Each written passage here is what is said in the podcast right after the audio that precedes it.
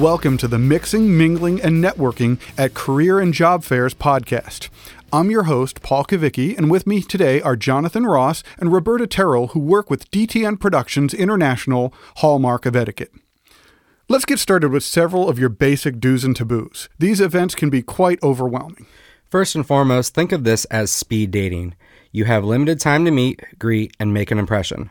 So, when wearing a name tag, should it be on the left or right shoulder? The right shoulder. It's the sight line as we shake hands. Okay, that makes sense. So, Roberta, what's next? Be extremely prepared. Do some research in advance about which companies will be attending the career fair so you can target where you'll spend your time. And by knowing some details about the various companies in advance, you can prepare some questions to ask to demonstrate your interest in them. I would imagine that resumes and business cards should be ready to present as you're working the room. Yes, and make sure you carry a nice folder in which you've placed 40 to 50 copies of your resume or resumes if you've prepared more than one format. You may want to have targeted resumes that emphasize a specific major and or skills and abilities, and don't forget your business cards.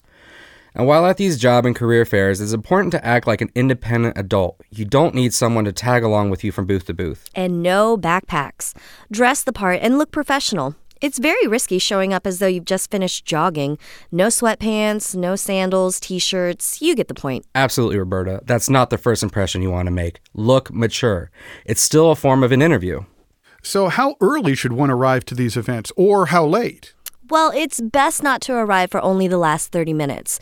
You lose a lot of the momentum and optimum time to talk to recruiters and hiring managers. There's a lot to be said about arriving right at the beginning. It demonstrates a higher level of eagerness and organization.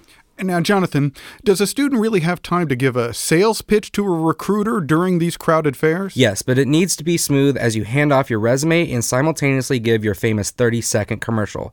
Every student needs to have prepared and rehearsed a memorable, confident, and informative 30 second self introduction. And it's good to also have a brief 10 second intro ready. You might not be given time for a more in depth introduction. Good point. And be ready for their questions which follow. Tell me a little bit about yourself. What's your major? What attracted you to our company? Having some quick answers ready for them will help you keep you focused. And a good handshake, right? A good, immediate, firm, and gender free handshake coupled with great eye contact. And regardless of how tired you may be, you need to exhibit some energy. Got it.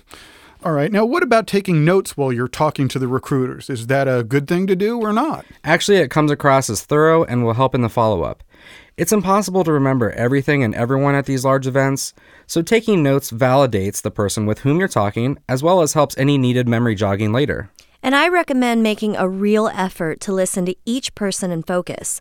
People can tell when you're truly hearing what they're saying and giving them your undivided attention. Okay, so what kind of follow up is important? Any promises you make, such as a follow up call, just make sure it's done. Thank you notes, emails, or letters should be sent to those with whom you made contact as another reinforcement of you. Absolutely. It also helps to send another copy of your resume along with the note. And while there, gather as much information on all potential employers as possible. You give them your card and resume and pick up their card as well. And as soon as possible after the event, or even while there, make notes on their cards to help you remember important details. So it is a lot like speed dating, only it's speed interviewing. Absolutely, Paul. Yes, you never know where that job offer may come from when you least expect it. And the more of these events you go to, the better you'll be at working them to your advantage. Thanks, Jonathan and Roberta. Those are good tips.